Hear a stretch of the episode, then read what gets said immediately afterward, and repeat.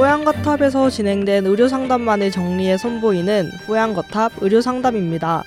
이번 상담은 2021년 1월 29일 뽀양거탑 269회에서 방송되었습니다.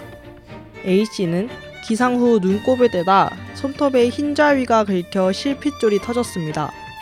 이후 안과에서 큰 문제가 없다는 진단 후 세균 오염 방지를 위한 항생제를 처방받았습니다. 처방 전에는 질병 코드인 H 코드가 적혀 있었는데요. A씨는 정형외과의 경우 어디엔가 부딪히거나 혼자 넘어져도 S 코드인 상해 코드가 나오는 걸로 알고 있는데 안과는 다른 것인지 궁금해졌습니다. 오늘 뽀얀거탑 의료 상담에서는 실비보험의 질병 코드와 상해 코드에 대해 이야기 나눕니다. 뽀얀거탑에 사연을 보내주세요. 건강 상담해 드립니다. Sbs 보이스뉴스 골뱅이 gmail.com 팟캐스트 설명글에서 메일 주소를 복사해 붙여 넣으시면 더욱 편하게 사연을 보내실 수 있습니다. 안녕하세요. 얼마 전 아침에 거울을 보며 눈곱을 떼다가 손톱에 눈 흰자위가 긁혀서 핏줄이 살짝 터지는 일이 있었습니다. 네. 별 이상은 없겠지만 혹시나 해서 근처 안과를 갔는데 다행히 큰 이상은 없었고 세균 오염의 우려로 항생제 안약 처방을 받았습니다.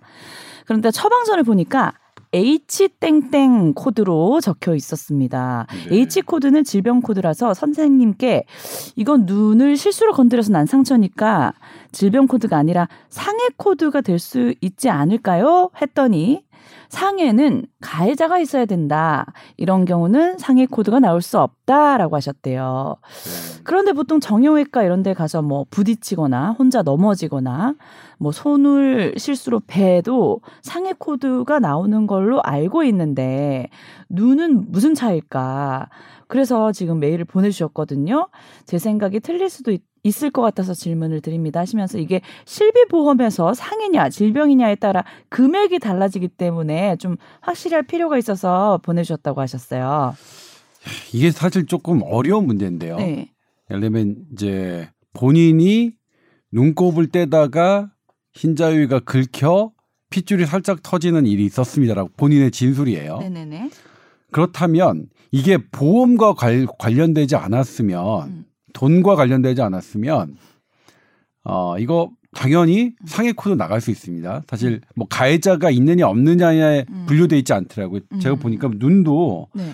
S 코드로 어 잠시만요. 제가 네. 찾은 게 있는데 네. 네.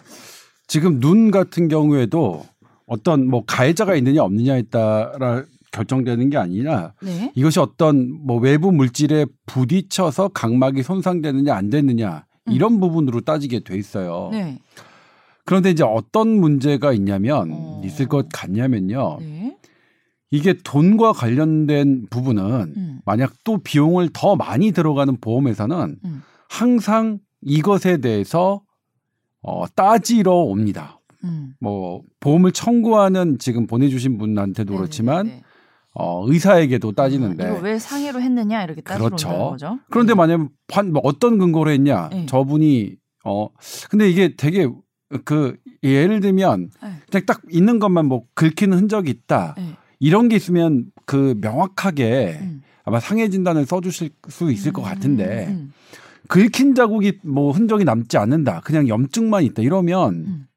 사실 객관적인 근거는. 없는 거거든요. 그러니까 예를 들면 당신 지금 보험회사 입장에서 음. 당신 지금 환자 짜고서 이렇게 지금 보험금 더 타내려고 그러는 거 아니냐?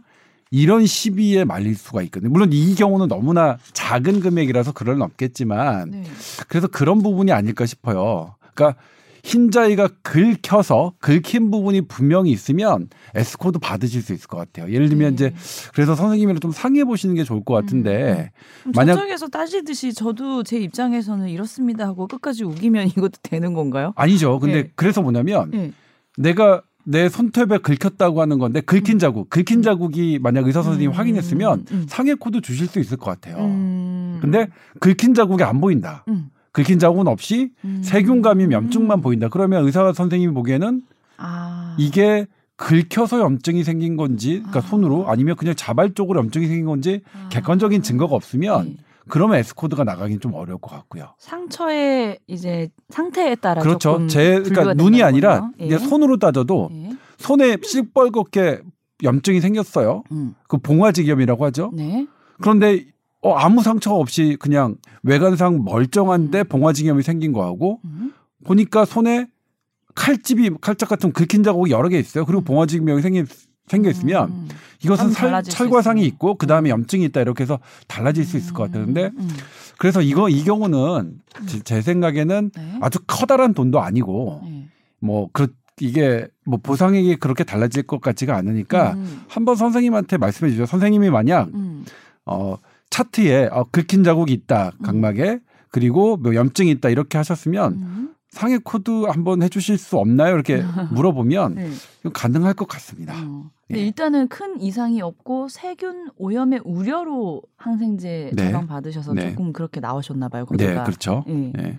알겠습니다. 그래서 요거는 객관적인 근거에 따라서 코드는 결정될 수 있다. 음. 그렇게 보시는 게 좋을 것 같습니다. 둘다 네. 안과도 상해 코드는 있다. 가해자와 상관없이.